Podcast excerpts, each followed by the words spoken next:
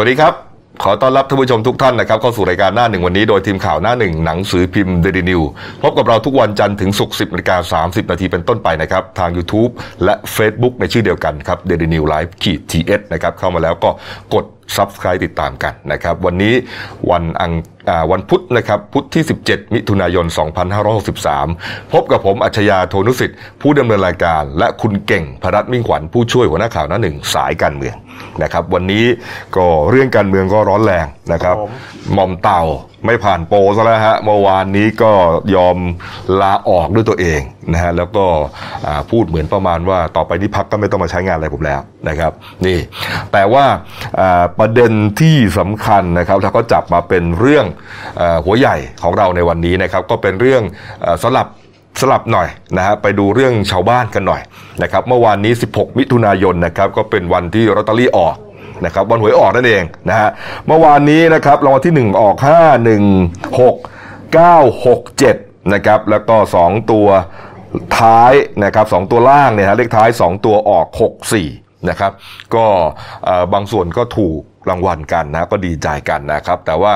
ก็มีคนที่ถูกและไม่ถูกด้วยนะฮะครับแต่ว่าเหมือนกับงวดนี้เนี่ยอ่าเลขนะครับสามตัวท้ายของรางวัลที่หนึ่งนะฮะก็คือ 967เนี่ยจะแม่นมากนะแม่นยังไงครับก็คือว่าอ่าถ้ายังจำกันได้นะครับที่วัด ทับกระดานนะฮะอำเภอสองพี่น้องจังหวัดสุพรรณบุรี คือทุกๆช่วงงวดวันที่ 16มิถุนายนเนี่ยฮะก็จะมีคนไปทำบุญนะครับที่วัดทับกระดานเนี่ยเยอะนะครับเพราะว่าเป็นช่วงสัปดาห์วันเกิดนะครับของแม่พึ่งนะครับคุณพุ่มพวงดวงจันทร์นะครับาราชินีเพลงลูกทุ่งนะครับที่เสียชีวิตไปก็น่าจะน่าจะตั้งแต่ปี 3536อะนะฮะนี่ฮะแล้วก็ปรากฏว่า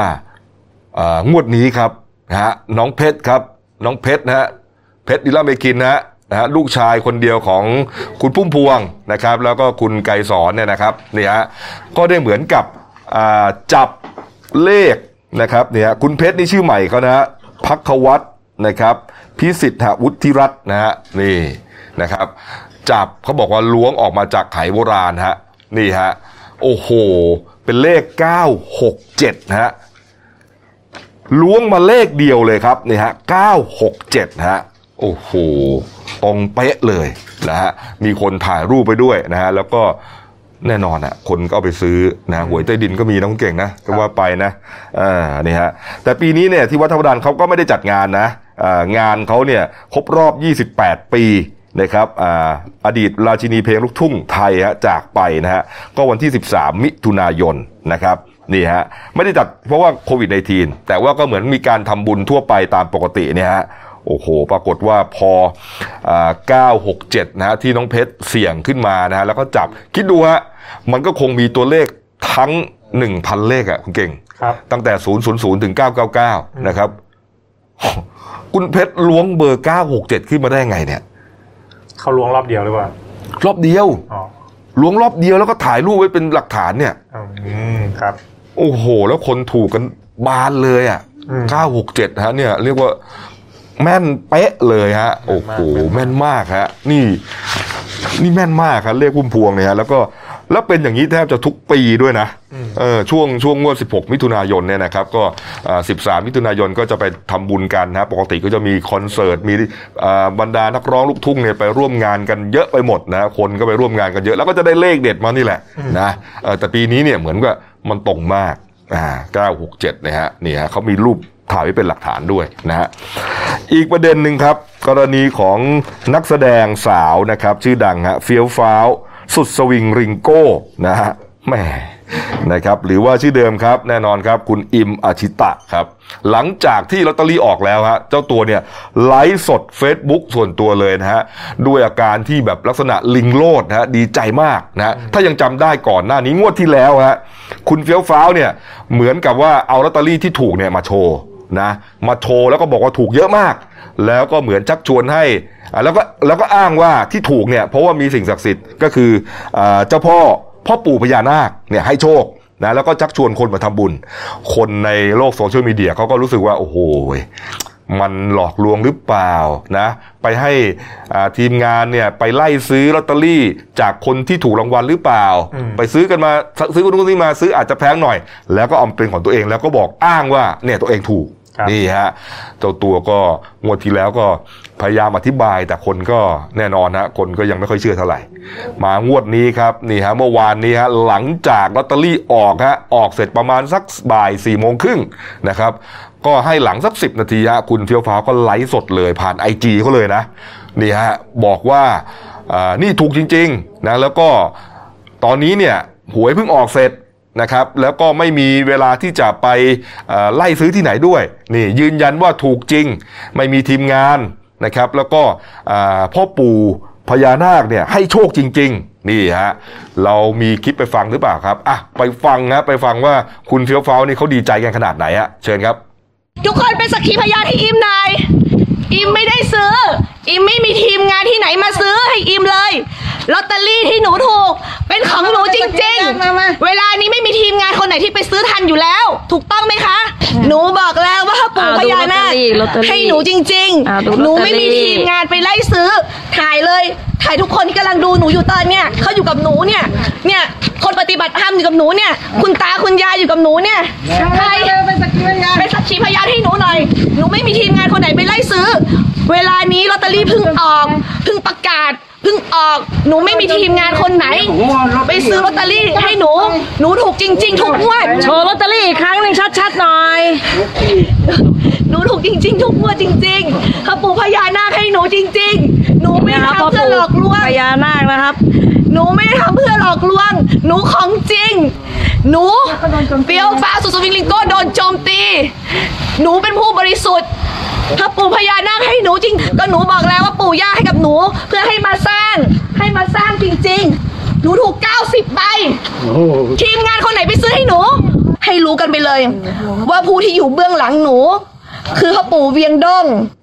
นะฮะโอ้โหละล่ำละลักมาก ถูกจริงนะแล้วก็ไม่ได้จ้างใครด้วยนะไม่ได้บอกให้ทีมงานไปซื้อด้วยคุณเก่งฮะโอ้แต่หนูงวดหนึ่งแกคงซื้อเยอะนะเอาก็ดูเป็นปึ้งเลย ไม่แต่แต่ว่าไอ้ที่ไม่ถูกแกไม่ได้เอามาโชว์ไง ก็ใช่ไง นี่ฮะนี่ฮะก็เป็นเลขท้ายสองตัวนะครับอ่าหกสี่อืมบอกว่าถูกไปเก้าสิบใบอะเก้าสิบคูณสองพันเท่าไหร่อะโอ้โหคูณเอาเองแล้วกัน เท่าไหร่แสนแสนแปดอะอืมโอ้โหเนี่ยฮะ แล้วก็ผมฟังน้ำเสียงคุณเฟี้ยวฟ้าวเนี่ย รู้เลยว่าอัดอั้น รู้สึกว่างวดที่แล้วเนี่ย ไม่มีใครเชื่อไงอืมเอ่อพูดไปก็ไม่มีใครเชื่อแถมยังโดนด่าเออ ยังโดนด่าว่าหลอกลวงหรือเปล่าจัดฉากหรือเปล่า ทีนี้ของจริงฮะแกก็เลยเต็มเหนี่ยวเลยเมื่อวานนี้ครับ ยืนยันว่าไม่ได้มีทีมงานแล้วถูกจริงๆเออนี่ฮะอะก็แสดงความยินดีเรียกกันแล้วกันนะครับ แกก็เลยบอกว่าเนี่ยพ่อปู่พญาพ่อปู่พญานาคนะครับ เวียงด้งนี่ให้โชคนะครับนี่ฮะแล้วก็เลยเหมือนชวนให้คนมาอ่าทำบุญสร้างศาลาอืมนี่ครับที่เชียงใหม่นะครับ นี่ฮะที่เชียงใหม่นะครับนี่ฮะเป็นสำนักปฏิบัติธรรมเทพประธานพรโพธิสัตว์ จังหวัดเชียงใหม่ครับนี่อ่านี่ครับ แล้วก็อ่างวดนี้นะคุณเก่งนะเหมือนกับว่าคนถูกลอตเตอรี่รางวัลที่หนึ่งเนี่ยเยอะผิดปกติ แต่จริง ๆ แล้วเนี่ยไม่เยอะผิดปกติครับเพราะว่าอ่ามันมีเท่ากันทุกงวดอยู่แล้วอ่านนะฮะถ้าอย่างเอา ตรงๆเลยก็คือว่าจะต้องมีคนถูกรางวัลที่หนึ่งเนี่ยทั้งหมดอะ90ใบอืมนะเพราะมันมี 90 ชุด หรือร้อยชุดแล้วก็ผมไม่แน่ใจนะก็อาจจะขยับขึ้นนะ แต่มันเท่านั้นแหละนะนอกจากว่าใครจะไปรวมได้ไม่ได้ ไปดูครับว่างวดนี้มีใครถูกกันบ้างนะครับนี่ฮะไปดูที่สระบุรีก่อนนะครับ สระบุรีครับนี่เป็นสาวโรงงานชื่อว่านางสาวนันทิดาพุกแคอายุแค่ 27 ปีเท่านั้นเองฮะนี่โอ้โหถูกหนึ่งใบนะครับ หนึ่งใบก็ 6 ล้านบาทฮะดีใจตัวลอยแน่นอนครับนะ โอ้โห เป็นสาวโรงงานอะ ครับ เออ นี่ฮะ มีลูกแปดขวบนะฮะ ลูกสาวก็ก็จะเอาเงินไว้ให้อ่าลูกเรียนหนังสือนะครับ นี่ฮะอ่าไปอีกที่นะครับที่สุรินทร์ครับ นี่ครับ อันนี้เป็นตำรวจฮะ ดาบตำรวจ สมพงษ์ณกุลรำฮะพบหมู่งานสืบสวนสอพเพียรามอำเภอเมืองจังหวัดสุรินทร์ฮะนี่ก็ถูกหนึ่งใบเหมือนกันนะฮะหกล้านบาทครับ นี่ เดี๋ยวพี่ดาบจะญาติเยอะขึ้นมาทันทีนะครับไปดูที่นครสวรรค์ครับโอ้โหนี่คนถูกเยอะเลย ที่นครสวรรค์นะครับรางวัลที่หนึ่งไปตกที่อำเภอไผ่สาลีฮะนี่ครับ คนที่ถูกหวยก็คือชื่อนายกำชัยหไทยไพบูลย์ฮะอายุ 67 ปี เป็นชาวนาที่ไผ่สาลีนั่นแหละนะครับอบอกนะเล่าบอกว่าไปซื้อหวยไปซื้อลอตเตอรี่เนี่ยที่หน้าวัดสะทะเล หรือว่าวัดหลวงพ่อดำวัดดังในอำเภอไผ่สาลีต้องการซื้ออายุตัวเอง 67 ปีครับ แม่ค้าบอกมีเป็นชุดเลย แต่เหลือ 4 ใบนะ เพราะว่ามีคนแบ่งไปแล้วใบหนึ่งครับ โอ้โหนี่ฮะก็สุดท้ายก็ถูกรางวัลฮะสี่ใบก็เท่าไหร่อะหกสี่ยี่สี่ยี่สิบสี่ล้าน เออ นี่ฮะ โอ้โหชาวนานะ ส่วนอีกใบหนึ่งเห็นเขาบอกว่าเอ่อมีคนถูกที่อำเภอตากฟ้านี่ก็คาดคาดว่าน่าจะเป็นคนที่แบ่งซื้อไปนั่นแหละครับผมอยู่ใกล้กันนะฮะ ตากฟ้าไผ่สาลีนะฮะที่นครสวรรค์นะครับ นี่ ส่วนที่อ่าขอนแก่นครับ นี่ขอนแก่นมีหนุ่มคนหนึ่งครับ ถูกรางวัลเหมือนกันนะ ชื่อว่านายสายพิรุณจันชีวาอายุ 39 ปีฮะเป็นคนอำเภอน้ำพองฮะถูกสองใบก็ได้ไป 12 ล้านบาทนี่ โอ้โห ดีใจมากเป็นเขย เป็นเขยน้ำพองนะเป็นชาวจังหวัดกาญจนบุรีฮะนี่ ก่อนหน้านี้เนี่ยพายุมาพัดหลังคาบ้านของแม่ยายพังไงทีนี้สบายแล้ว มีเงินซ่อมหลังคาให้แม่ยายแล้วทีนี้แม่ยายจะรักมากขึ้นเลยล่ะนะฮะนี่ฮะนี่เออนะฮะอ่าไปที่นครพนมบ้างนะครับ นครพนมฮะอ่าเป็นสาวอสมครับของอำเภอนาแก่ ชื่อว่านางทานตะวันเชื้อวังคำอายุ 42 ปีฮะนี่บอกว่าไปอ่า ไปเบิกสากลฮะไปเบิกเงินสากลให้ทนายความนะครับที่หน้าที่ธนาคารทกสนะครับหนาแก่นั่นแหละออกมาจากธนาคารก็มาเจอแผงลอตเตอรี่ก็เลยซื้ออธิษฐาน นึกถึงพ่อแม่ที่ตายไปแล้ว บอกว่าขอให้ถูกหวยหน่อยเถอะจะได้เอาเงินเนี่ยมาทำบุญให้นะครับ โอ้โหก็ถูกจริงๆด้วยนะ ถูกหนึ่งใบฮะหกล้านบาทครับ นี่นะครับ แล้วก็ที่โคราชครับ นี่โคราชนี่ถูกกันเยอะเลย คราชก็คืออนครราชสีมาครับคนแรกคือนางสาวนภัสราทีขสุขนะครับ อายุ 32 ปีฮะเป็นเป็นเหมือนกับเจ้าหน้าที่นะฮะประจำห้องเอ็กซเรย์คอมพิวเตอร์ของโรงพยาบาลค่ายสุรนารีฮะถูก 2 ใบรับ 12 ล้านบาทครับ นี่ คนนี้เขาบอกว่าได้เลขมาจากพุ่มพวงด้วย ที่น้องเพชรอะเป็นคนจับอะ 967อะอืมโอ้โห นี่ฮะ อีกที่หนึ่งครับ เป็นคนโคราชเหมือนกันนะฮะชายหนุ่มอายุ 35 ปี เป็นชาวบ้านอำเภอลำเชียงไกรนะครับตำบลโคกสูงอำเภอเมืองครับ ก็เป็นลูกจ้างเอกชนนะเนี่ยฮะซื้อสองใบเหมือนกันนะฮะเออ ปีนี้นี่เลยเหมือนดูคนถูกกันเยอะเลยนะจริงมีอีกนะเนี่ยอืมมีอีกนะคุณเก่งมีอีกนะ มีที่ไหนอะผมดูเยอะมหาสารคามก็ถูกฮะโอ้โหเยอะเลย นี่ อะนะฮะก็ขอแสดงความยินดีกับทุกท่านด้วยนะครับ จริง ๆแล้วเนี่ยเอ่อมันมีเท่ากันทุกงวดแหละนะครับ เพียงแต่งวดงวดเนี้ยเหมือนกับว่ามันอั้นมานานไงนะฮะแล้วก็คนเปิดเผยกันเยอะนะฮะก็เลยเหมือนคนรวยเยอะนะครับเนี่ยแต่จริงๆก็อย่างที่เก่งบอกอะคนเอ่อไม่ถูกก็เยอะกว่า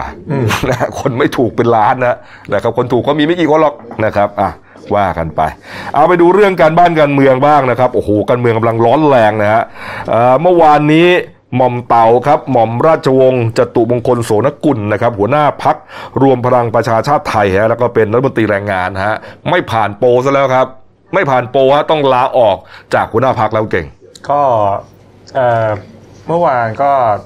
ม่อมเต่าก็อย่างพี่กบว่าแหละคือคือไม่ผ่านโปรก็คือเขาก็มองกันว่าไอ้ช่วงพิษโควิดไอ้เรื่องแก้แรงงานเนี่ยมันมันก็ไม่ประทับใจเท่าที่ควรอืมก็ประเด็นเนี้ยไอ้ไอ้ไอ้ไม่ไม่ไม่ผ่านโปรเนี่ยหม่อมเต่าลาออกปุ๊บเนี่ยท้ายสุดเนี่ยให้จับตามันจะนำไปสู่การลาออกจากตำแหน่งรัฐมนตรีแรงงาน ลาออกหรือถูกปลดก็ต้องรอรอดูว่าจะลาออกก่อนหรือว่าโดนโดนปลดก่อนเพราะว่าไปแน่ใช่ไหมคิดว่าอย่างนั้นใช่ไหมคุณเก่งคืออย่างนี้คือคือกำลังจะมองภาพรวมก่อนว่าเอ่อ ตอนนี้สถานการณ์เนี่ยมันมันมันตั้งเขามาแล้วแหละว่า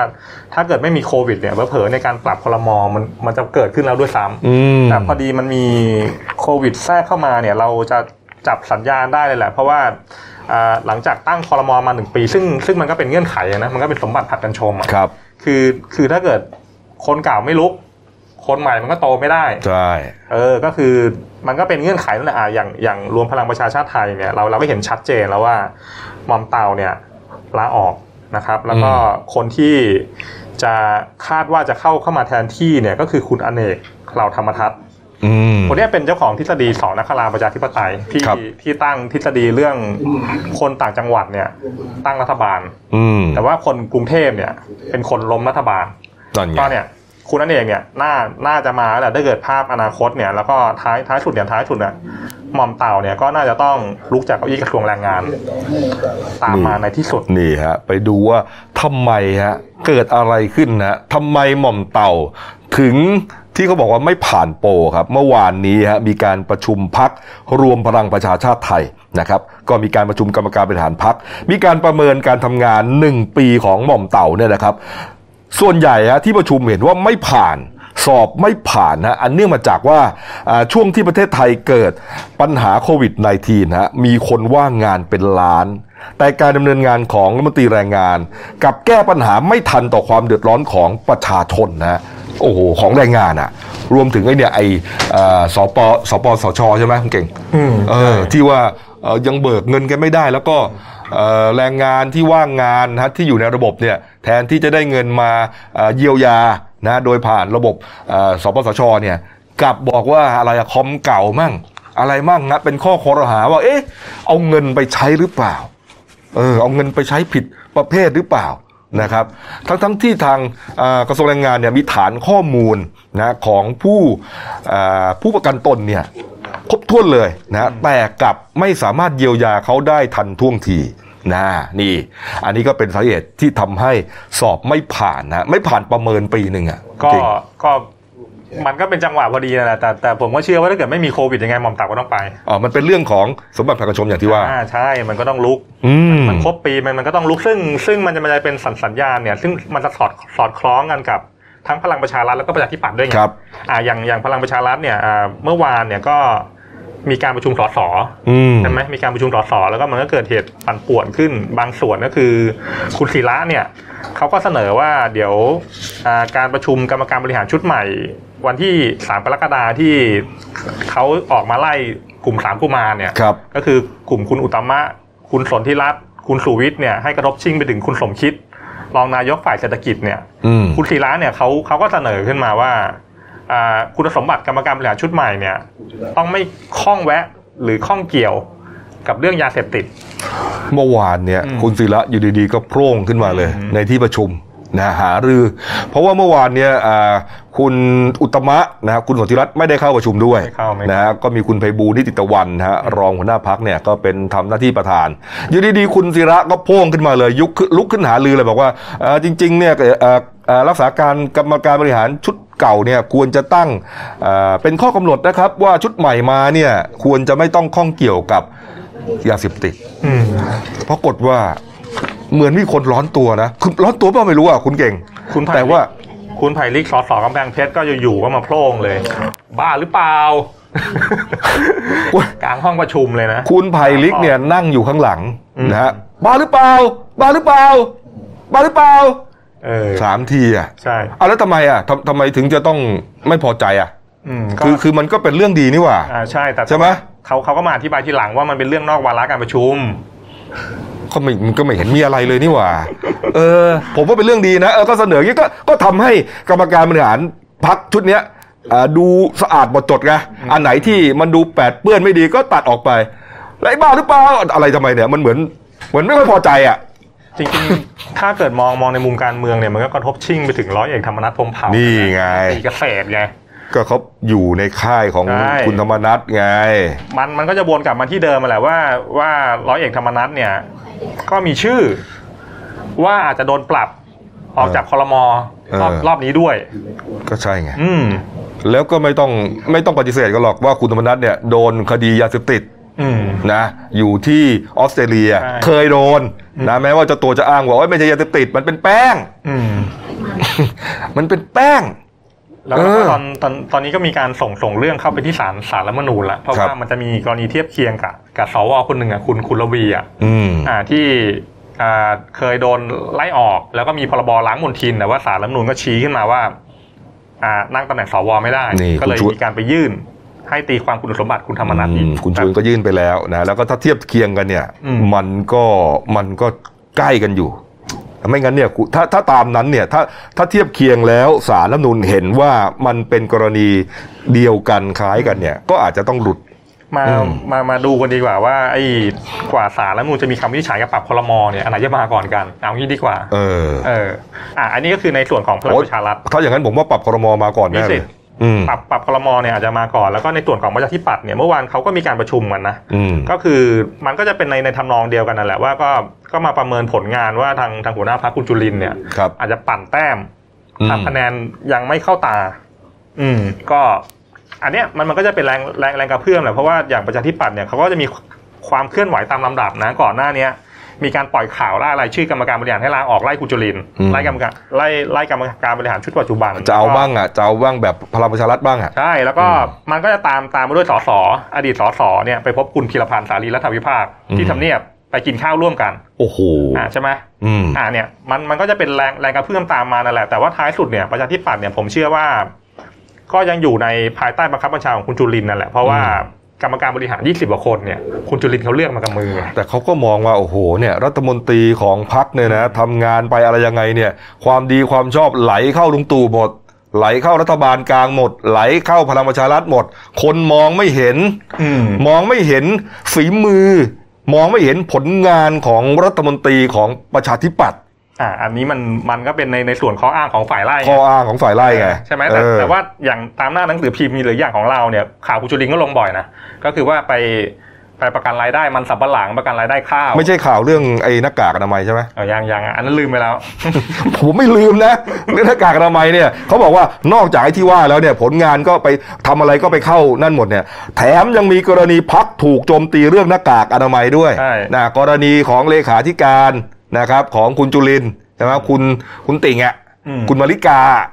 อ่ามาริกาบุญมีตระกูลมหาสุขไอ้นั่นแหละเป็นแผลแผลใหญ่เลยล่ะไอ้เรื่องหน้ากากอนามัยแผลเวอะหวะเลย ใช่แล้วก็เดี๋ยวรอดูภูมิใจไทยนะ ตอนนี้ยังไม่มีแรงกระเพื่อมนะอืมแต่ว่าแรงกระเพื่อมเนี่ยมันจะมาเพราะว่า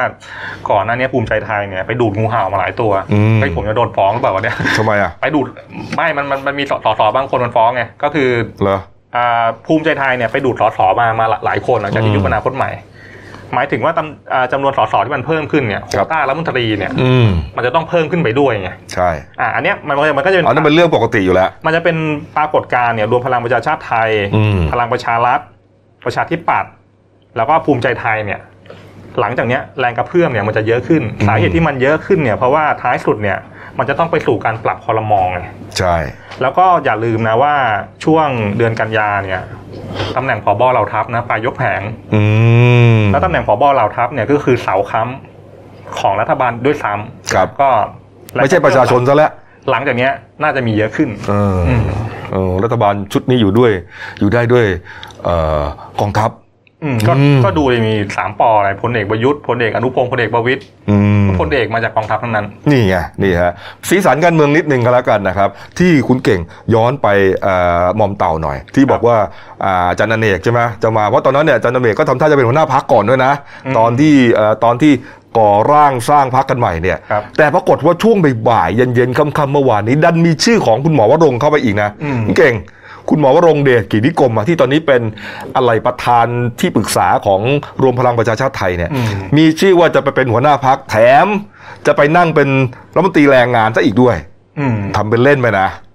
ก็ต้องต้องวัดกันนะสองเออสองคนแต่แต่ว่าท้ายท้ายสุดเนี่ยก็จะอยู่ภายใต้เงาของลุงกำนันนั่นแหละอืมใช่ไหมนี่ฮะส่วนการประชุมประเอ่อพลังประชารัฐนะครับ 19 มิถุนายนนี้ครับ แน่นอนนะฮะอ่ามีรายงานแล้วว่าแคนดิเดตคนเดียวอ่า พักจะเสนอชื่อบิ๊กป้อมนะฮะพลเอกประวิตยวงษ์สุวรรณนะฮะประธานยุทธศาสตร์ของพักเนี่ยชื่อเดียวเลยนะครับ เป็นหัวหน้าพักแน่นอนนะครับ ลุงป้อมนะจะได้เป็นหัวหน้าพักนะฮะนี่อายุเท่าไหร่แล้วนะลุงป้อมอะเจ็ดสิบกว่าใช่ไหมใช่เก่ง นะฮะส่วนเลขาธิการพักเนี่ยเขาบอกว่ามีสองคนนะยังยังบี้กันอยู่นะฮะคุณสันติพร้อมพัฒน์นะที่ปัจจุบันเป็นเอ่อรัฐมนตรีช่วยคลังอืมนะครับเป็นแกนนำกลุ่มเพชรบูรณ์แล้วก็มีเอ่อสสในในหลายกลุ่มเนี่ยหนุนอยู่ ไม่ว่าจะเป็นกลุ่มคุณวิรัตรัตนเศรษฐ์นะครับ กลุ่มคุณสุชาติชมกลิ่นนี่พวกนี้นะส่วนอีกหนึ่งแคนดิเดตนะฮะเลขาธิการพักคือคุณอนุชา นาคาสายกลุ่มสามมิตรนะครับ อันนี้ก็กลุ่มสามมิตรแน่นอนฮะชัดเจนฮะแต่แต่ว่าผมผมคุณเก็บว่าใคร ไปทางคุณสันตินะเหรอเพราะว่ามีคุณสมบัติสำคัญสองข้อ อืมข้อแรกเนี่ยแกมีผลงานเคยเป็นนายทุนสมัยไทยรักไทยมาก่อน คืออมคือใจป๋าใจปั้มใจป๋าอืนะมพูดง่ายๆอีกประเด็นหนึ่งเนี่ยแกมีคอนเนคชั่นสายตรงบ้านจันทร์สองล่า กับคุณหญิงอ้ออ๋ออันนี้สนิทอ้าว เหรออืมสนิทกับคุณหญิงอ้อก็อาจจะเป็นจุดแข็งในการหมายหมายความว่าอาจจะประสานงานประสานงานหลายๆเรื่องได้ อืมนะหรือที่ว่าเอาตีนเอ้ยไม่ใช่เอาเท้าข้างหนึ่งเกี่ยวไว้อีกอีกอีกฝั่งหนึ่งอะไรใช่ไหมอย่างนั้นว่าก็ก็ถือถือว่ายกยกหูคุยได้ได้ดีกว่าอืมอืมนี่ฮะมีประเด็นหนึ่งนะครับ ปิดท้ายหน่อยก็แล้วกันนะฮะเรื่องนี้นะฮะวันก่อนนู้นน่ะที่เอ่อลุงตู่อะครับ นะฮะไปพูดที่เอ่อองค์การฐานผ่านศึกองค์อืมองค์การสงเคราะห์ฐานผ่านศึกนะพูดถึงอ่าประเด็นบอกว่าอ่าที่ช่วงนี้เนี่ยไม่มีการเอามอมาตราหนึ่งหนึ่งสองมาใช้เนี่ยเพราะว่าพระบาทสมเด็จพระเจ้าอยู่หัวเนี่ย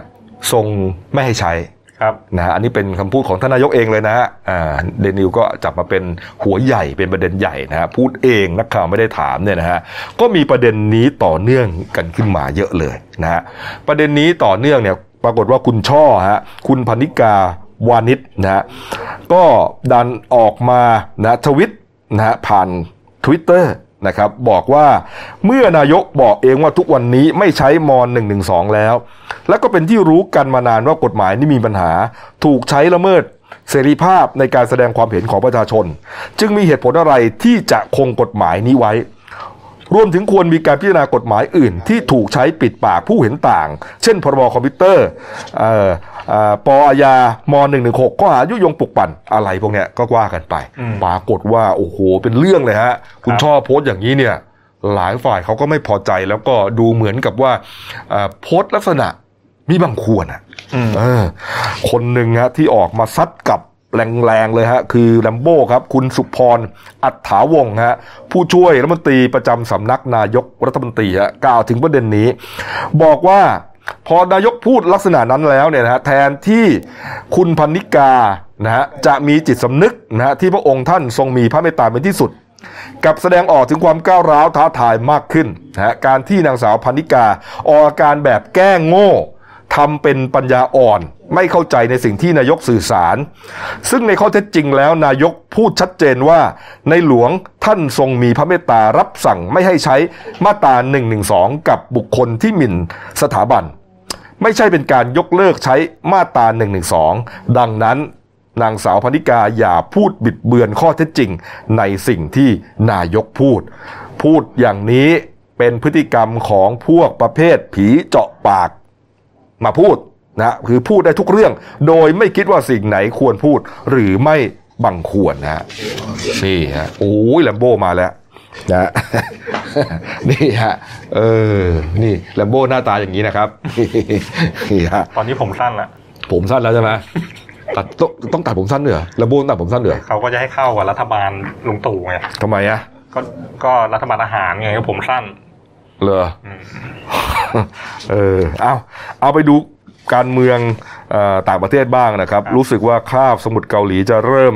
ร้อนฉ่าขึ้นมาอีกครั้งหนึ่งนะครับ หลังจากอ่าสำนักข่าวต่างประเทศรายงานจากกรุงโซลนะครับ บอกว่ากระทรวงรวมชาติของเกาหลีใต้นะครับได้เผยแพร่แถลงการด่วน มีเนื้อหาสั้นๆนะฮะแต่ว่าได้ใจความแล้วก็ชัดเจนมาก บอกว่าเกาหลีเหนือได้ทำการระเบิดศูนย์ประสานงานร่วมสองเกาหลี ระเบิดทิ้งฮะ ที่เปิดดำเนินการมาตั้งแต่กลางเดือนกันยายนปี 61 ตั้งอยู่ภายในนิคมอุตสาหกรรมแกซองนะฮะก็ช่วงเวลาประมาณสักเที่ยงครึ่งตามเวลาในประเทศไทยนี่ฮะ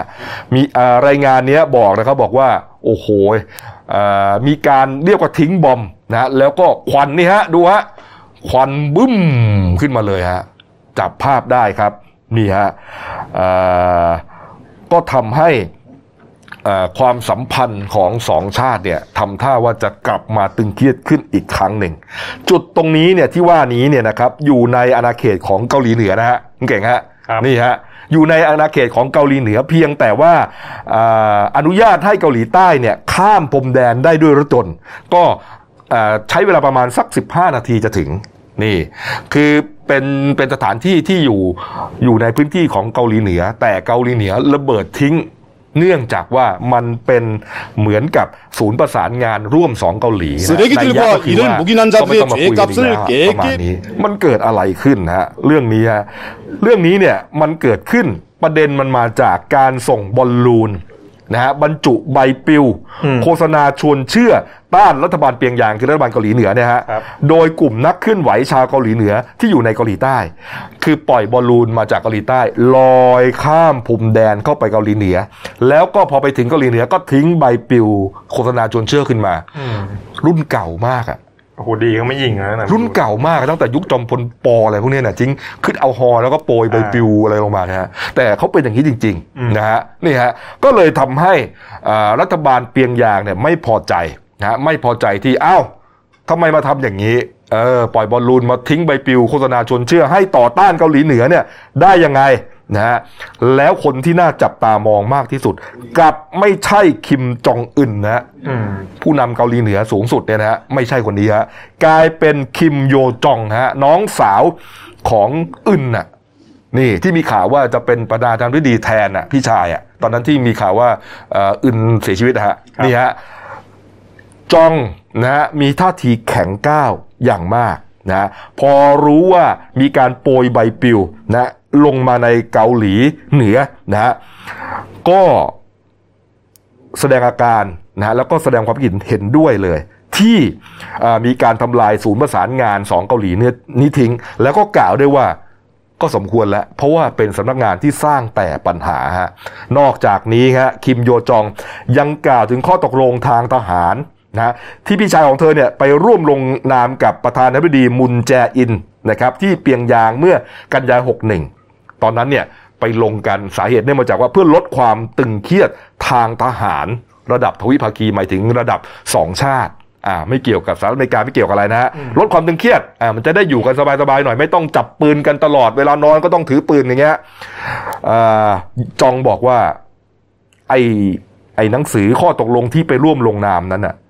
จากนี้ไปก็ไม่มีประโยชน์อีกต่อไปแล้วอืมนี่ฮะเอ๊ะแต่โอ้โหแต่ผมมองมองว่า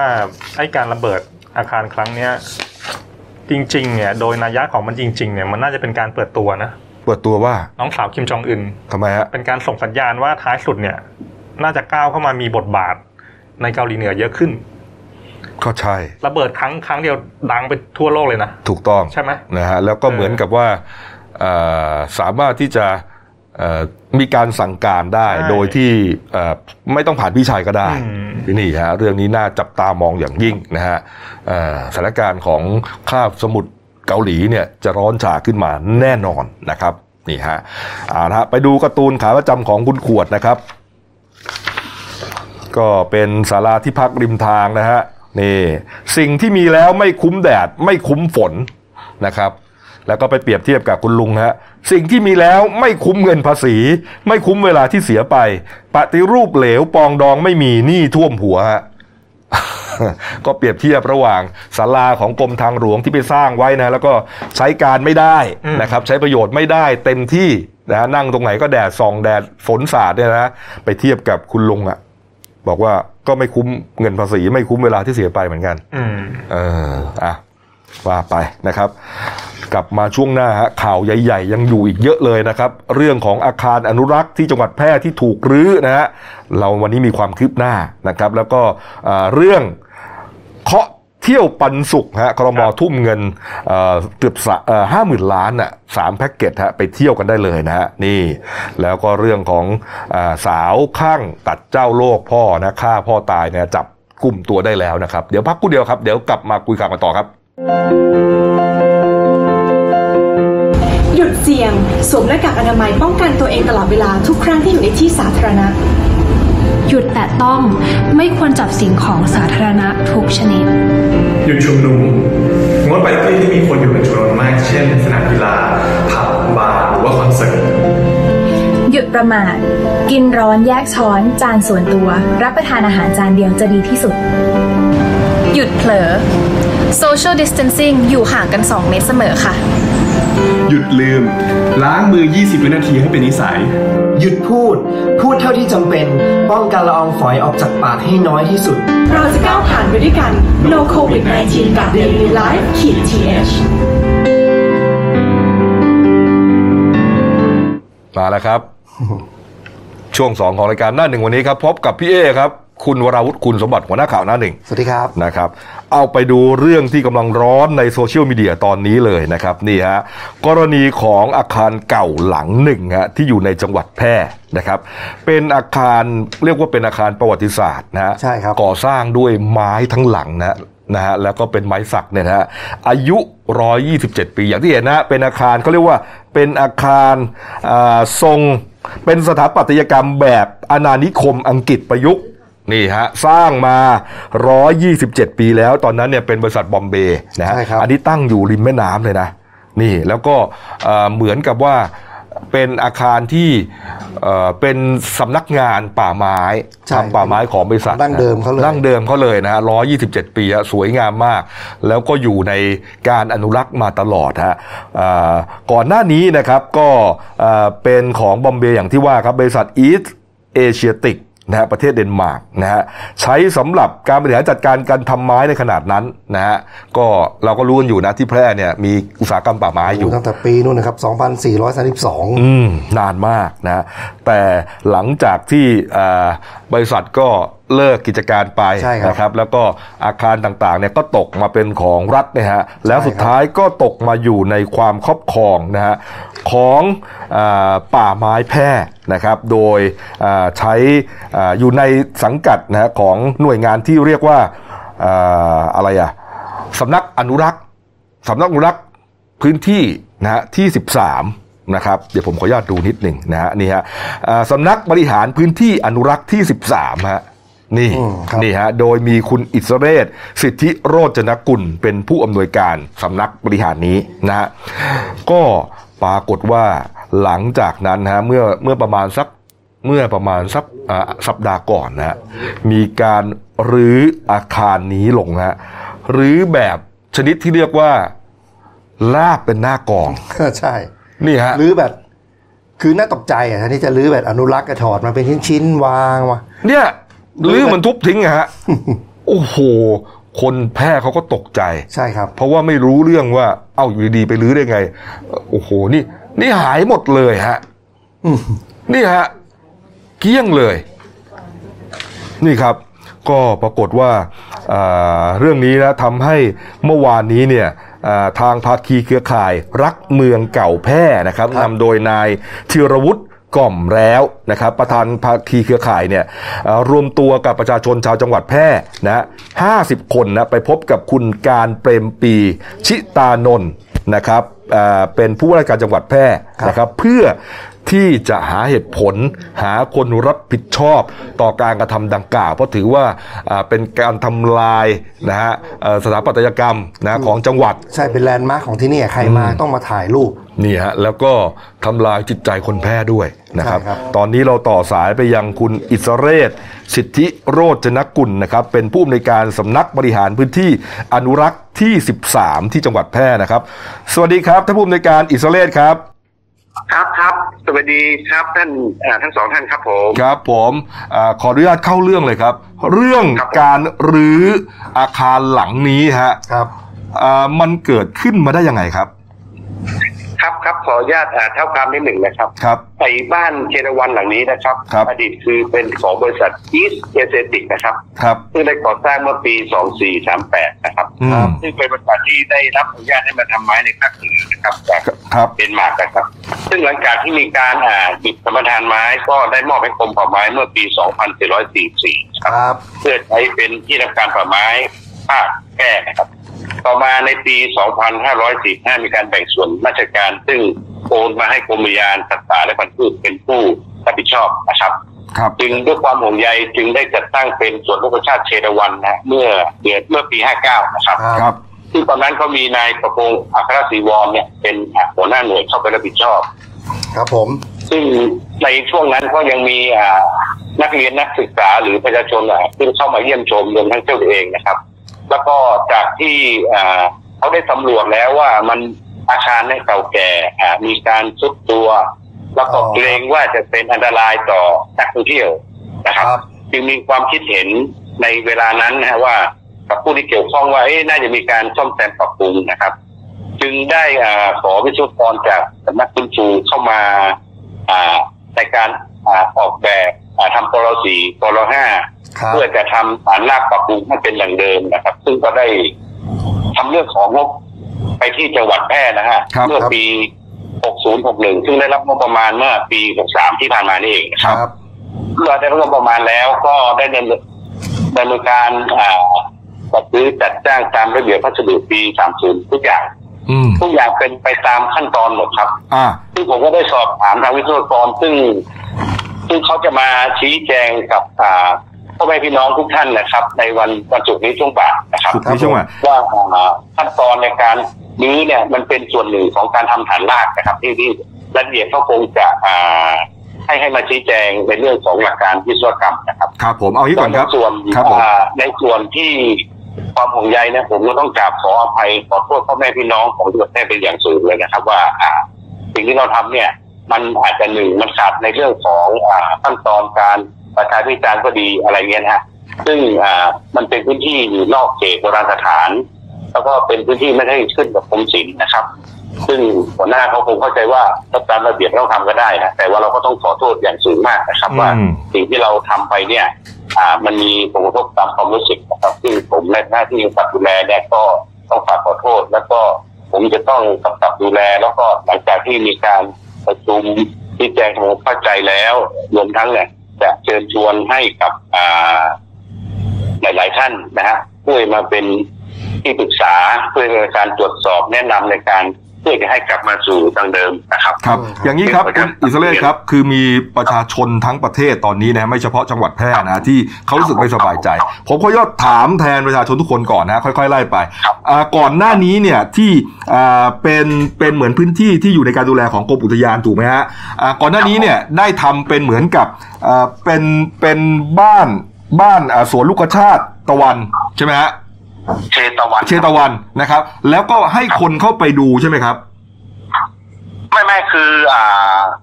นักท่องเที่ยวเนี่ยเขาปกติเขามาเที่ยวริมมันติดน้ำยมครับ อ่า ติดติดน้ำยมนะครับอ่าปกติก็จะมีอ่านักท่องเที่ยวเข้ามาบ้างนะฮะคือคือเหเปิดมือนมาเยี่ยมเปิดเปิดพื้นที่ให้นักท่องเที่ยวเข้าไปดูได้แบบปกติเลยหรือเปล่าครับปกติครับผมปกติครับอ่าแล้วว่าทุกวันนี้มีมีคนไปดูอยู่ตลอดหรือเปล่าฮะหมายถึงว่าก่อนที่จะถูกรื้อเนี่ย จากสอบถามอ่าทางหัวหน้าหน่วยก็ก็มีมาครับเพราะว่าปกติเขาจะเป็นส่วนมากเขาจะมาถ่ายรูปครับส่วนมากครับครับครับแต่ว่าไม่ได้มีการครับเก็บเงินค่าเข้าใช่ไหมฮะเก็บไหมครับอ๋อไม่มีไม่มีครับผมไม่มีครับ อ่า แล้วแล้วเอ่อโครงการปรับปรุงที่ว่าเนี้นะครับ มันมันเริ่มต้นตั้งแต่เมื่อไหร่ครับ ปีหกศูนย์ครับผมหกศูนย์สามปีที่แล้วเหรอฮะที่ที่ว่าคิดกันตอนนั้นนะครับผมฮะที่ว่าเราน่าจะมีการซ่อมแซมนะครับ แล้วก็เลยมี การเข้ามาอ่าขอวิศวกรเข้ามาช่วยในการคิดออกแบบว่าจะทำอย่างไรให้มันแข็งแรงเพราะเนื่องจากมันติดริมแม่น้ำเลยครับครับเพราะมันมีการทุดตัว เพราะว่าอาคารนี้ก็ร้อยยี่ห้าปีครับอ่าผมอ่าเข้านั่นใจก็ครับคือเจตนารมณ์ของของหัวหน้าที่เขาอยู่ตอนเข้าใจนั้นครับ เข้าใจครับอะแล้วแล้วเครื่องจักรเครื่องแรกที่เข้ามาในพื้นที่ที่เพื่อจะรื้อเนี่ย เกิดขึ้นเมื่อไหร่ครับอ่าบริษัทเนี่ยได้เข้าพื้นที่ได้เข้ามาทำสัญญาก็ สิบห้าวันที่ผ่านมานะครับ อ๋อแสดงว่าใช้เวลา15วันในการรื้ออ๋อก็น่าจะเสร็จก่อนวันนั้นจากที่เราไปดูนะครับ อ๋อนะคือฮะเขาคืออย่างนี้ฮะบริษัทเนี่ยเขาต้องทำรูปแบบรายการนะครับเอ่อเข้าเมื่อสองมิถุนาครับผมครับ รูปแบบรายการตามอ่าดีลคิวตามอ่าที่ได้ประมูลงานมานะครับ ครับ มันเป็นการทำอ่าตอนนี้เขากำลังเทสดินเพื่อจะพิสูจน์ว่า มันควรจะต้องทำฐานแผ่หรือจะทำเป็นเสาเข็มครับเอ่อคุณเพราะฉะเสนั้นนนะฮะเป็นเป็นขั้นตอนทางวิศวกรรมนะครับที่ครัที่บที่ผมทราบมาครับเข้าใจฮะวัตถุประสงค์จริงๆนะฮะของการเข้าไปรื้อหรือไปซ่อมแซมเนี่ยคืออะไรฮะคือจะทำนุบำรุงอาคารนี้ถูกไหมฮะต้องการให้อ่ามีความแข็งแรงทนทานอ่า เพื่อที่จะต้องเพราะว่ามันคงจะต้องอยู่ไปอีกร้อยปีข้างหน้าอ่ารับคือคือแล้วคือไม่อยากจะให้อาคารนี้เป็นอันตรายต่อคงครับรูปเดิมอยู่เพียงแต่ว่าให้แข็งแรงยิ่งขึ้นถูกต้องครับอ่าแล้วแล้วใครเป็นคนแนะนำฮะว่าว่าจะต้องรื้อออกมาทั้งหมดจนมันเหมือนเหลือเหมือนเป็นซาก เหมือนกับว่าจะต่อกลับไปไม่ได้เลยเนี่ยใครเป็นคนคิดฮะเรื่องนี้ ผมว่าอย่างนี้ฮะ คือตอนเนี้ยอ่าทางวิศวกรผมคงจะตอบคร่าวๆได้แต่หลักจริงๆเดี๋ยวเขาจะมาชี้แจงให้มัน คืออย่างนี้ฮะครับการซ่อมแซมบำรุงเนี่ยอ่าที่ผมสอบถามวิศวกรวันนั้นที่เขาประชุมคือจริงๆแล้วเขาบอกมันมีหลายวิธีครับผมอ๋อครับผมครับแต่นี่วิศวกรที่ที่ของเราที่มาอ่าสำรวจที่เขามาเป็นคนทำรูปแบบรายการเนี่ย คือเขาจะต้องทำฐานราก เพราะว่ามันมีเสาเอียงข้างบนก็อืมลักษณะผุพังอะไรนะไม้ต่างๆอะไรเงี้ยคือ จะทำการรื้อออกมาเพื่อจะไปทำฐานรากครับ ครับ แล้วก็กลับเข้าไปใหม่อย่างเดิมหมดครับผมครับเอาละเข้าใจแล้วขั้นตอนเรื่องวิศวกรต่างๆเนี่ยคงจะต้องคุยกับวิศวแต่กรทีนี้รายผละมเอียดคิดคิดใช่ใช่ครับผมคิดว่าทางอ่าเราไม่เข้าใจถ้าเป็นผมผมก็ไม่เข้าใจทำไมอะฮะแต่นี้เราก็ขออนุญาตได้นำเสนอตามอ่าสภาพความเป็นจริงทุกอย่างทุกขั้นตอนครับผมแต่แต่ความน่าใจหายนะครับ คือการลื้อแบบอนุรักษ์เนี่ยครับ เขาต้องลื้อแบบถอดโครงถอดหลังคาออกมาเป็นชิ้นเป็นอะไรเพื่อ ลักษณะว่าการประกอบกลับมาเนี่ยจะได้ดู นี่นี่มันลื้อเป็นเศษเหล็กเลยลื้อเป็นเศษเลยครับอ๋อไม่ใช่ฮะปูนนี่ยังไงมันก็ต้องต้องนั่นเนี่ยแต่ว่าไม้ครับผม ไม้ไม้ก็เนี่ยนะครับครับก็ซึ่งผมไม่ได้กำชับตั้งแต่อ่า หลังจากที่เราประมูลคนประมูลกันแล้วต้องดูแลละเอียดเรื่องไม้ให้ดีนะครับ ครับ ครัแล้บวก็เก็บเราจัดทำบัญชีไม้ ตอนนี้ เราก็พะวงไปทุกเรื่องฮะ ตอนนี้เราจัดเวรยามคือมีอยู่แล้วในในหน่วยเขาอะอืมตอนนี้อ่าด้วยความห่วงใยของท่านทิบดีด้วยนะครับตอนนี้เราสั่งติดกล้องวงจรปิดนะฮะรอบหมดใครจะเข้าจะออกทำหลังคามุงทำบัญชีไม้ครับทำเครื่องหมายหมดนะครับการเข้านะครับก็เป็นมาตรเราการหลังจากที่รื้อแล้ว ทีนี้ดูดูดูเอ่อขออนุญาตถามนิดนึงฮะ ดูจากสายตาของของท่านผู้อำนวยการเนี่ยฮะกองไม้ อย่างที่เห็นที่ท่านผู้อำนวยการได้ไปดูอยู่แล้วเนี่ยฮะมันจะสามารถสร้างกลับมาเป็นอาคารเดิมได้หรือเปล่าฮะให้เป็นรูปแบบเดิมได้เอาเอาคร่าวๆที่เห็นนะครับครับ อย่างเสาเนี่ยอ่าสี่สิบต้นเนี่ย ผมดูก็อาจจะใช้ได้เกินห้าสิบเปอร์เซ็นต์นะครับ อืมมีหลายอย่างครับ คือมันบางอย่างเนี่ยฮะคือมันจะเห็นชัดเลยอันไหนได้ไม่ได้ครับ ครับ เพราะเราจะต้องจัดหมวดหมู่ อ่า อันนี้ไม้คานไม้เสาประตูนะครับครับโครงประตู อ่า ไม้ฝาหรืออะไรเงี้ยฮะอันไหนที่ใช้ได้ก็จะเอาของเก่าให้มากที่สุดครับ ครับ ทีนี้เมื่อวานนี้ครับเอ่อภาคีเครือข่ายรักเมืองเก่าแพร่ฮะก็เอาเรื่องนี้อ่าไปร้องเรียนต่อท่านผู้ว่านะครับ ที่ที่ที่เอ่อที่สารกลางเนี่ยฮะอ่าท่านผู้ว่าได้มีสั่งการอะไรมา หรือว่ามีมีบันทึกอะไรมายังบางยังอ่าคุณอิสราเอลหรือยังครับ ก็ก็ผมก็อยู่ด้วยครับผมครับผม คือขออย่างนี้ฮะผมเข้าใจความรู้สึกของอ่านักอนุรักษ์นักเมืองเก่า หรือชาวแพร่หรือใครๆก็แล้วแต่นะครับ ครับอย่างยิ่งนะครับว่าอ่าต้องขอขอโทษ ไปด้วยในเวลานี้นะครับ ครับเพียงแต่ว่านั่นมันเป็นขั้นตอนของการดำเนินการเฉยๆนะครับ แต่เจตนารมณ์ก็คืออาจจะทำให้เหมือนเดิมแข็งแรงครับ ครับแล้วก็ผู้ว่าก็ได้สั่งการให้อ่าจะตั้งอ่าคณะกรรมการตรวจสอบข้อเท็จจริงที่ไปที่มาทั้งหมดครับ ผมอืมเอาละครับอะครับผมก็ครับผมครับผมเอ่อให้กำลังใจนะครับเนี่ยฮะก็ขอให้ครับคือคือครับเราก็เข้าใจครับว่าว่าอ่าประชาชนครับผมเห็นแล้วก็ตกใจ เพราะว่ามันเหมือนกับครับครับรื้อทิ้งครับนะฮะแต่ว่าครับทางทางคุณอิสราเอลยืนยันว่าไม่ได้รื้อทิ้งนะฮะรื้อไม่ได้เพื่อไม่ที่ได้จะจริงครับมันเป็นทำนุบำรุงขั้นตอนหลักวิศวกรรมครับอ่าแล้วเห็นว่าทางครับวิศวกรครับจะแถลงรายละเอียดวันไหนนะฮะขออีกทีวัน ศุกร์นี้ครับเวลาบ่ายโมงครึ่งที่สารกลางครับวันศุกร์บ่ายโมงครึ่งสารกลางนะครับครับเอาละครับครับผมเดี๋ยวครับคงผมจะส่งนักข่าวไปติดตามต่อ ขอบพระคุณมากครับครับคุณอิสราเอลครับครับครับครับ ขอบพระคุณครับท่านขอบคุณครับครับ สวัสดีครับนี่ฮะคุณอิสราเอลสิทธิโรจนกุลนะฮะก็อ่าผู้อำนวยการสำนักบริหารพื้นที่อนุรักษ์ที่ 13 ที่มีชื่อเป็นผู้รับผิดชอบงานนี้ทั้งหมดเลยอะนี่ฮะไปดูก็สบายใจขึ้นนิดนึง สบายใจเหรอ เขาบอกว่าถอนมันเพื่อจะทำฐานล่างมันเอียงอืมจะทำทำฐานแผ่เพื่อให้แต่ดูก็น่าตกใจ โอ้แต่แล้วลื้อก็ เอ๊ะอย่างนี้เขาเรียกอะไรลื้อยับลื้อยับอะลื้อไม่เหลือเลยอะ ไม่เหลือ เออไม่อะเราก็ต้องฟังนะนะเดี๋ยวก็เดี๋ยวแต่ว่าเดี๋ยวรอดูเอ่อวิศวกรแล้วกันนะครับ ว่าเขาจะแถลงอย่างไร อย่างอย่างคิดแบบโง่ๆอย่างผมก็คิดว่านึกว่าจะยกมาทั้งหลังมาวางข้างๆแล้วมันก็ทำทำได้อะทำฐาน ก็ทำฐานใหม่ฐานอะไรแล้วก็ยกกลับไปวางแล้วก็ไม่ค่อยซ่อมไอ้ตรงไหนผุตรงไหนปะก็ค่อยเดี๋ยวเปลี่ยนเดี๋ยวก็ดูวันวันศุกร์อะที่ว่าเดี๋เนี่ยยววันศุกร์นี้วิศวกรวันศุกร์อธิบายให้ละเอียดอ่ากลุ่มอนุรักษ์เนี่ยเขาจะถามเยอะกว่านักข่าวอีกอะเขาดูแน่นอนนะผมว่านะเขาจะรู้เรื่องดีกว่าเนี่ยนะฮะเอ้า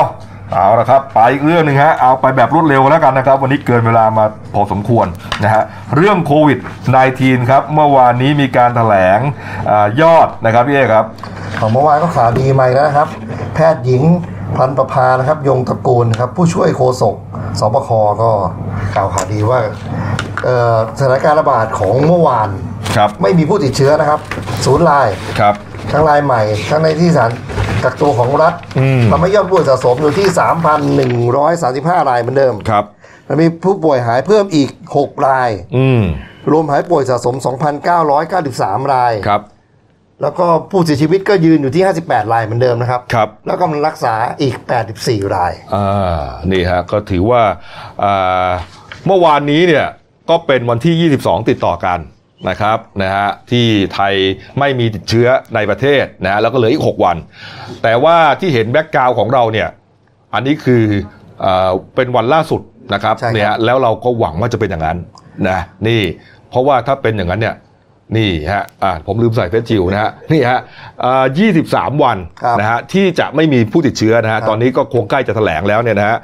นี่แถลงไปแล้วด้วยนะแล้วก็อีก 5 วัน นะครับก็จะชนะโควิดแล้วนะครับ แต่คุณหมอบอกถึงจะไม่มีมาหลายวันแต่ก็ฝากเตือนด้วยนะครับว่า เน้นย้ำเรื่องการใส่หน้ากากอนามัยนะครับ และการเข้าห้างสรรพสินค้าเช็คอินเข้าออกนี่ยังถือว่าสำคัญนะครับอย่าอย่าละเลย เพราะว่ามันทำให้การตรวจสอบตรวจหาเชื้อจะทำได้ง่ายขึ้นอืมนะครับ อย่าอย่าลืมขอให้ยอมลำบากตรงนี้หน่อยยอมยอมวุ่นวายหน่อยนะครับ ครับผมอย่าละเลย นี่ฮะ นี่ฮะอ๋อแล้วล่าสุดมาเลยครับนี่ฮะวันนี้ก็ไม่มีผู้ติดเชื้ออีกแล้วฮะแหมจะอยากจะเฮจังเลยนี่ฮะวันนี้นะครับก็ไม่มีผู้ติดเชื้อแล้วนี่คือล่าสุดนะครับ ก็ยังคงอยู่ที่ 3,135 ราย รักษาหายเพิ่มอีก 3 รายครับโอ้หายเพิ่มอีกนี่แล้วก็ไม่มีตายครับ นี่ ก็เลยเหลือผู้รักษาอยู่นะครับในโรงพยาบาล 81รายโอ้โหล่าสุดเลยนะครับครับ เข้ามาเมื่อกี้เพราะฉะนั้นเอ่ออัปเดตข้างหลังเราก็ถูกต้องนะครับเหลืออีก 5 วันไทยจะชนะโควิด -19 นะฮะแล้วก็ปลอดเชื้อมาแล้ว 23 วัน ไปดูเรื่องเยียวยากันบ้างนะครับ นางสาวรัชดาธนาดิเรก รองโฆษกประจำสำนักนายกรัฐมนตรีก็เผยนะครับบอกว่าเอ่อหลังจากโควิดซาแล้วนะฮะคอรมอก็เตรียมอนุมัติโครงการช่วยเหลือเยียวยาต่างๆ ก็ทยอยกันไปนะครับกลุ่มต่างๆนะครับแต่ประเด็นที่น่าสนใจก็คือเรื่องของกระตุ้นการท่องเที่ยว นะพี่เอเห็นว่ามี 3 โครงการ คือในงบ 5 0,000 ล้านเนี่ยไม่ใช่กระตุ้นการท่องเที่ยวทั้งหมดอ่าก็จะแบ่งเป็นการเยียวยากลุ่มเปราะบางกลุ่มอะไร แต่ส่วนที่จะมาใช้ในการท่องเที่ยวเนี่ย 2.24 หมื่นล้านบาทนะคครัรับ จะเป็นแบ่งเป็น 3 โครงการด้วยกันสามโครงการนะครับครับโครงการแรกก็คืออย่างที่เราได้ยินกันมานานแล้วให้กำลังใจเจ้าหน้าที่ที่ทำงานเอออ่าอสมเจ้าที่โรงพยาบาลใช่ครับพวกเนี้ยนะจะได้นะฮะ1.2ล้านคนคนละไม่เกิน 2,000 บาท ไปซื้อแพ็กเกจท่องเที่ยว 2 วัน 1 คืนเออบริษัทนำเที่ยวในประเทศ คือคืออันเนี้ยเป็นแนวคิดที่ดีนะ ผมว่าครับเหมือนกับว่าเอ่อก็ได้พักผ่อนหลังจากที่ไม่เคยได้หยุดกันเลยใช่ครับแล้วก็เม็ดเงินก็ไปตกไปช่วยเหลืออ่าผู้ประกอบการผู้ประกอบการท่องเที่ยวโรงแรมต่างๆ ด้วยเขาซบเซามาเกือบถูสกองเดือนถูกต้องฮะอันนี้อันนี้โครงการแรกอ่าโครงการที่ 2 คือ ไปเที่ยวกันช่วยผู้ประกอบการประเภทโฮมสเตย์โรงแรมที่พัก โดยรัฐบาลจะสนับสนุนค่าโรงแรมที่พักอืมลักษณะรวมค่าใช้จ่ายรวมก็ห้าล้านห้องพัก แต่ไม่เกินคนละสามพันบาทต่อห้องต่อคืนอืมนักท่องเที่ยวหนึ่งคนรับสิทธิ์หนึ่งคนหนึ่งสิทธิ์ไม่เกินห้าคืน เออ นี่ฮะ อันนี้ก็เอ่อก็จะช่วยอันนี้ก็คือประชาชนทั่วไปอ่าใช่นะครับไม่เกินนี่ฮะห้าพันบาท ไม่เกินสามพันบาทครับผม อันที่สามคือสนับสนุนค่าอาหารค่าใช้จ่ายสถานที่ท่องเที่ยวเข้าร่วมโครงการ โดยจะได้รับบัตรกำนันอิเล็กทรอนิกส์ ผ่านแอปพลิเคชันเป๋าตังค์600บาทต่อห้องต่อคืนครับ ส่วนโครงการเที่ยวปันสุขช่วยผู้ประกอบการสายการบินในประเทศ โดยที่เข้าร่วมโครงการเราไม่ทิ้งกันก่อนจึงจะได้รับสิทธิ์ รับสิทธิ์บัตรโดยสารเครื่องบินในประเทศรถขนส่ง ไม่ประจำทางข้ามจังหวัดและรถเช่านะครับ แต่ไม่เกิน 1,000 บาทกำหนดให้ 2 ล้านคน ครับผมไอ้ไอ้ข้อ 3 ที่ว่าค่าอาหารค่าใช้จ่ายเนี่ย ก็จะโอนเข้าแอปเป๋าตังค์อ่าแล้วก็ไปใช้จ่ายในไอ้โครงการที่ 2 นั่นแหละวันนี้นะอันอันที่สามนี่ต้องใช้ ฝีมือกันหน่อยแย่งกันจองต้องแย่งกันหน่อยต้องแย่งกันหน่อยครับเออนะครับเอาเอาไปดูอีกเรื่องครับเมื่อวานนี้ครับพี่บินครับคุณบินบรรลือฤทธิ์นะฮะนักแสดงหนุ่มชื่อดังนะครับวัย 58 ปีครับก็เดินทางไปที่โรงพักคลองหลวงฮะอำเภอคลองหลวงจังหวัดปทุมธานีครับไปแจ้งความบอกว่ามิจฉาชีพนะฮะมาทำเฟซบุ๊กปลอม ใช้ชื่อเขาเลยครับ บินบรรลือฤทธิ์นะฮะแล้วก็เอ่อสร้างความเสียหายแน่นอนครับไอ้พวกเนี้ยพอมันทำเฟซปลอมมา เพราะพี่บินเนี่ย เขาเอาเงินไปแจกใช่ไปช่วยครับโควิดเนี่ยนะเอ่อบ้านละห้าร้อยอะไรต่างๆเนี่ยหรือว่าไปช่วยแสงสุรีรุ่งโรจน์อะไรเนี่ยครับเป็นเงินที่มาจากการบริจาคใช่นะคนก็เห็นว่าพี่บินเขาทำจริงจ่ายจริง รวดเร็วก็ช่วยกันมี 5 บาท 10 บาท 20ร้อยแสนหนึ่งก็โอนไปพี่บินขอนี่จะง่ายมาก ง่ายมากครับเพราะว่าเขาเห็นเขาทำจริง แล้วเขาไลฟ์สด Facebook ทุกวันเขาครับเดินเคาะประตูทุกวันนะฮะปรากฏว่าไอ้พวกสารเลวพวกเนี้ยฮะที่มันมาทำปลอม Facebook เนี่ยมันก็ ปลอมขึ้นมาเพื่อที่จะรับเงินบริจาคอะใช่ รู้อยู่แล้วฮะเขามีคนโอนเข้าไป มันก็ได้เงินไปฟรีๆนั่นแหละ ไม่ได้ไปให้ใครอยู่แล้ว แค่แค่มันเปิดได้วันเดียวก็โอ้โหหลักล้านนะ นี่ไงพี่บินบอกว่ามีสองเฟซเลยนะที่ปลอมนั้นสองเพจนะไม่ใช่เพจครับ เดียวนะ เพจหนึ่งมีคนติดตามเท่าไหร่อะเกือบสามแสนอะ โอ้โหแป๊บเดียว แป๊บเดียวฮะผมผมว่ามันอาจจะทำมานานแล้วด้วยนะ เออ ถึงมีคนสามแสนเนี่ย คือไม่ใช่วันสองวันอะใช่อาจจะสักสองสามสัปดาห์ช่วงที่โควิดเนี่ยพี่ฮะแล้วก็อีกเพจหนึ่งฮะก็ห้าหมื่นคนฮะนี่ ไอ้พวกนี้ปลอมหมดฮะ อันนี้ก็ปลอมอ่าไม่ใช่ อันนี้ปลอมนะฮะอันนี้ปลอมเอาปลอมมาก่อนนี่ ถ้าเห็นคู่อย่างนี้นะปลอมครับมีปลอมอีกหนึ่งใช่ไหมมีอีกอันหนึ่งอะอันนี้สามแสนนะครับ แล้วห้าหมื่นห้าหมื่นก็ปลอมนี่นี่ขอคนละหนึ่งแชร์ ทะลุร้อยละนี่นี่ก็ปลอม อ่านี่ปลอมนะครับ ส่วนเพจจริง เราเอาให้ดูฮะเพจจริงเป็นหน้ายังไงครับ นี่ฮะพี่บินอุ้มเด็ก อ่า นี่คือของจริงนะคขรับองจริงนะครับ แล้วคนติดตาม 8 ล้านนะฮะอ่า สังเกตได้ดีนะครับ สังเกตที่คนคนติตามกดดีไลค์นะฮะ8ล้าน3แสนกว่าไลค์ยอดติดตามหรือยอด follow 9ล้านนะฮะนี่ของจริงต้องเป็นล้าน ง่ายๆเลยนะ9ล้าน10ล้าน8ล้านนี่เลยพอยอดเพราะฉะนั้นยิ่งไอ้สามแสนห้าหมื่นไม่นได้ง่ายเออ อย่าไปทำอย่าอย่าไปตามมันอย่าไปโอนเงินให้มันนะครับ นี่ครับ เอ้าไปอีกเรื่องฮะออสการ์ครับพี่เอกครับๆอ๋อกระเทือนถึงออสการ์เลยครับเจ้าโควิดนี่อืมก็คือสถาบันศิลปะวิทยาการภาพยนตร์สหรัฐอเมริกาครับหรือออสการ์เนี่ยได้แถลงการณ์ว่าพิธีประกาศรางวัลออสการ์ในปี 2021 นะครับ ซึ่งจะมีขึ้นในวันที่ 25 เมษายนปีหน้าเนี่ยแหละครับจะกำหนดเดิมจะมอบรางวัลในจัดขึ้นที่ไม่ใช่ดิผมว่าจะเขาเลื่อนไปที่ 25 เมษาจากกำหนดการเดิมคือ 28 กุมภาครับถือว่าเลื่อนออกไปถึง 2 เดือนนะครับอืมฮะแล้วก็ทำให้เลื่อนเลื่อนการกำหนดฉายภาพยนตร์ครั้งแรกสำหรับภาพยนตร์ที่มีสิทธิ์รับเสนอชื่อเข้าชิงออสการ์นะครับ จากเดิมว่าจำหนดฉายไม่เกิน 31 ธันวาให้เลื่อนเป็น 28 กุมภาพันธ์เออก็คือว่าอ่า ปกติเนี่ยจะจัดปีหน้า 28 กุมภาใช่ไหมใช่ครับเลื่อนไป 25 เมษายน อันเนื่องมาจากว่าหนังมันเข้าโรงไม่ได้ใช่ครับนะฮะนั่นเองฮะหนังเนี่ยมันถูกเลื่อนคนก็ไปดูนะฮะก็เลยเหมือนกับคนก็ไม่ได้ไม่ได้รู้ว่าหนังอันไหนดีไม่ดี ไม่ได้รู้ร่วมไปกับกรรมการด้วย ก็เลยเลื่อนกันทั้งหมดเลยรอให้หนังเข้าโรงก่อนก็แล้วกันอ่านนะครับ ค่อยว่ากันนะครับเอาไปดูอีกเรื่องหนึ่งครับ กรณีสาวเอ่อลูกสาวนะครับนางสาวบุญยดาจันจวงฮะ อายุ 29 ปีนะฮะใช้อาวุธมีดนะฮะฟันที่หน้าผาก แล้วก็ตัดอวัยวะเพศนะฮะขาดทั้งพวง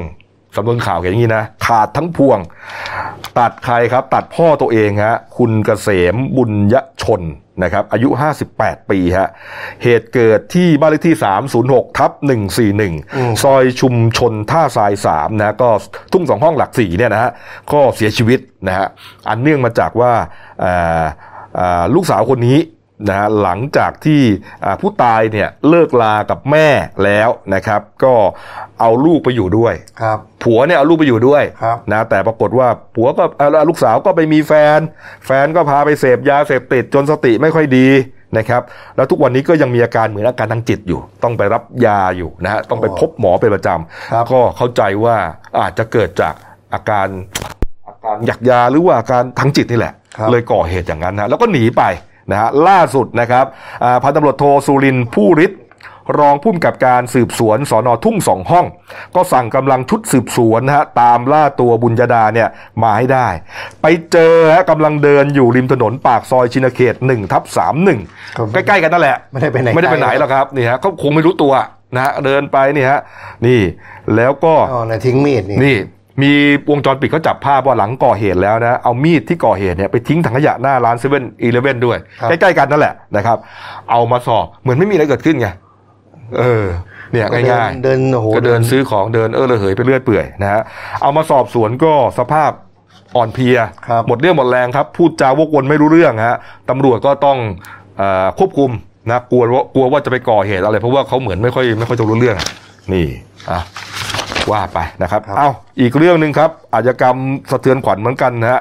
พระฆ่าอะไรอะฆ่าผู้หญิงที่มีความสัมพันธ์อดีต อดีตกิ๊ก เออเชิญแล้วพี่ก็คือเป็นความคืบหน้านะครับเมื่อวานก็เราทราบกันดีแล้วว่านายอุ่นดีรื่นลำนะครับ หรือพระอุ่มเนี่ยเจ้าอาวาสวัดไทยสามัคคีนะครับอำตำบลตูมใหญ่อำเภอคูเมืองจังหวัดบุรีรัมย์ได้ก่อเหตุ ขับรถไล่ชนนะครับ นางสาวเอนะครับอ่าที่อดีต อดีตหญิงที่ไม่เคยมีความสัมพันธ์ครับตั้งครรภ์ได้ 8 เดือน ซึ่งซึ่งเดินทางมากับแฟนหนุ่ม ซึ่งเขาเลิกกับพระไปแล้วแล้วไม่มีแฟน อืมแล้วก็ท้องได้ 8 เดือนพอมาเจอก็ขับรถตู้ของวัดเนี่ยไล่ชนปิกอัพ ผู้หญิงก็วิ่งหนีลงไปแล้วก็ พระเนี่ยก็ใช้มีดอิโต้ฟันจนเสียชีวิตนะครับตอนนี้เป็นความเลยพระอ้างว่าอย่างนี้นะครับ อ้างว่าฝ่ายหญิงเนี่ยมาข่มขู่ มาข่มขู่ขอเงินครับ แล้วก็จะบอกว่าจะแฉว่าลูกในท้องเป็นลูกของพระอ๋อเขาอ้างอย่างนี้ครับ พอมาวันนี้ก็มีความคืบหน้านะครับอ่าตำรวจตำรวจได้พยายามนำพระอุ่มเนี่ยไปทำแผนประกอบคำรับสารภาพแต่ทำไม่ได้อืมโอ้ชาวบ้านรอรอประชาทันกันเพียบโอ้โหต้องนำกลับมาคุมขังไว้ที่โรงพักนี่ซึ่งทางมารดาของนางนางสาวเอเนี่ยครับ ก็ให้ออกมาให้ปากคำมาบ้างแล้วนะครับว่า ไม่เคยคิดมาก่อนนะครับ ไม่คิดว่าจะทำได้ก็ยืนยันว่าเคยลูกสาวเนี่ยเคยมีความสัมพันธ์กับพระจริง แต่ได้บอกให้เลิกลากันมานานแล้วนะครับอืมจนมาคบแฟนใหม่ที่เป็นสมาชิกอบตคนปัจจุบันเนี่ยนะครับนี่ฮะนี่ฮะฮะแล้วก็ส่วนลูกในท้องเนี่ย ทางแฟนหนุ่มคนใหม่เขายืนยันว่าเป็นลูกของเขาพอคบกันมานานแล้วได้เคยไปตรวจดีเอ็นเอกันเรียบร้อยแล้ว ครับยืนยันว่าเป็นลูกของตัวเองไม่ใช่ลูกของพระนะครับอืมซึ่งการที่พระ พระอุ่มพูดเนี่ย อดีตพระอุ่มเนี่ยอาจจะเป็นการอ้างอืมอ้างของเขาเองนะครับแหมเรื่องนี้ก็ อืม ไม่น่าเชื่อนะว่าจะเกิดขึ้นนะนี่ฮะ หญิงสาวมีความสัมพันธ์กับพระมาก่อนนะครับ แล้วก็อ่าอยู่กับพระมานะสุดท้ายก็เลิกลากันมามามีแฟนเอามามีแฟนหนุ่มนะชื่อว่านายธรรมประพลเยรำนะฮะครับเป็นสมาชิกอบตตุมใหญ่ครับนะครับ แล้วก็เหมือนกับตั้งคันกันมาอ่ามีตั้งคันแปดเดือนแต่ระหว่างนั้นเนี่ยก็เหมือนทุ เที่ยวไปขอเงินพระเรื่อยพระอ้างอย่างนี้เออพระอ้างอย่างนี้ใช่ไหมฮะนี่ แล้วก็ให้บ้างไม่ให้บ้าง ไม่ให้ก็ถูกถูกผู้หญิงเนี่ยอ้าว่าถูกผู้หญิงขู่ขู่ใช่ไหมเออแล้ววันเกิดเหตุเนี่ยเห็นคาตาไงพระเห็นไงว่าอ่าผู้หญิงที่ตัวเองก็เคยรักอยู่เนี่ย มากับแฟนใหม่ ตั้งท้องโยมเลยแปดเดือนทนไม่ได้ขับ รถพุ่งชนนะฮะพุ่งชนเอ่อทาง ทางเอ่อนายธรรมประพลเนี่ยที่เป็นแฟนใหม่เนี่ยนะก็นึกว่าไม่มีอะไรแล้วบอกอะไปไปไปลงไป ปรากฏว่าพระนี่ถือมีดมาฮะแทงซะยับเลย สุดท้ายนี่ผู้หญิงเนี่ยตายทั้งกลมเลยนะลูกอยู่ในท้องแปดเดือนอะโอ้โหนี่ฮะเออเอาเอามาดูหนังสือพิมพ์หน่อยนะครับนี่ เอาสั้นๆกันแล้วกันนะครับ หน้า 18 ครับ มาตรการฟื้นฟูโรงเรียน New Normal นะครับ หน้า 19 ครับศาสตร์พระราชาในนาแปลงใหญ่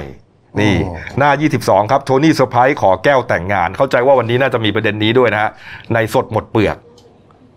เล่าไปแล้ววันจันทร์นะครับนี่ครับเชอรี่บอกเล่าไปแล้ววันจันทร์นะครับอ้าวส่วนเรื่องสั้นของฉันนะครับ เรื่องที่ตีพิมพ์ลงในเดลินิวส์ฉบับวันพฤหัสบดีที่ 18 มิถุนายนนะชื่อว่าเรื่องอย่าหยา อาพรแห่งความประทับใจฮะเขียนโดยคุณสรวิทย์ศรี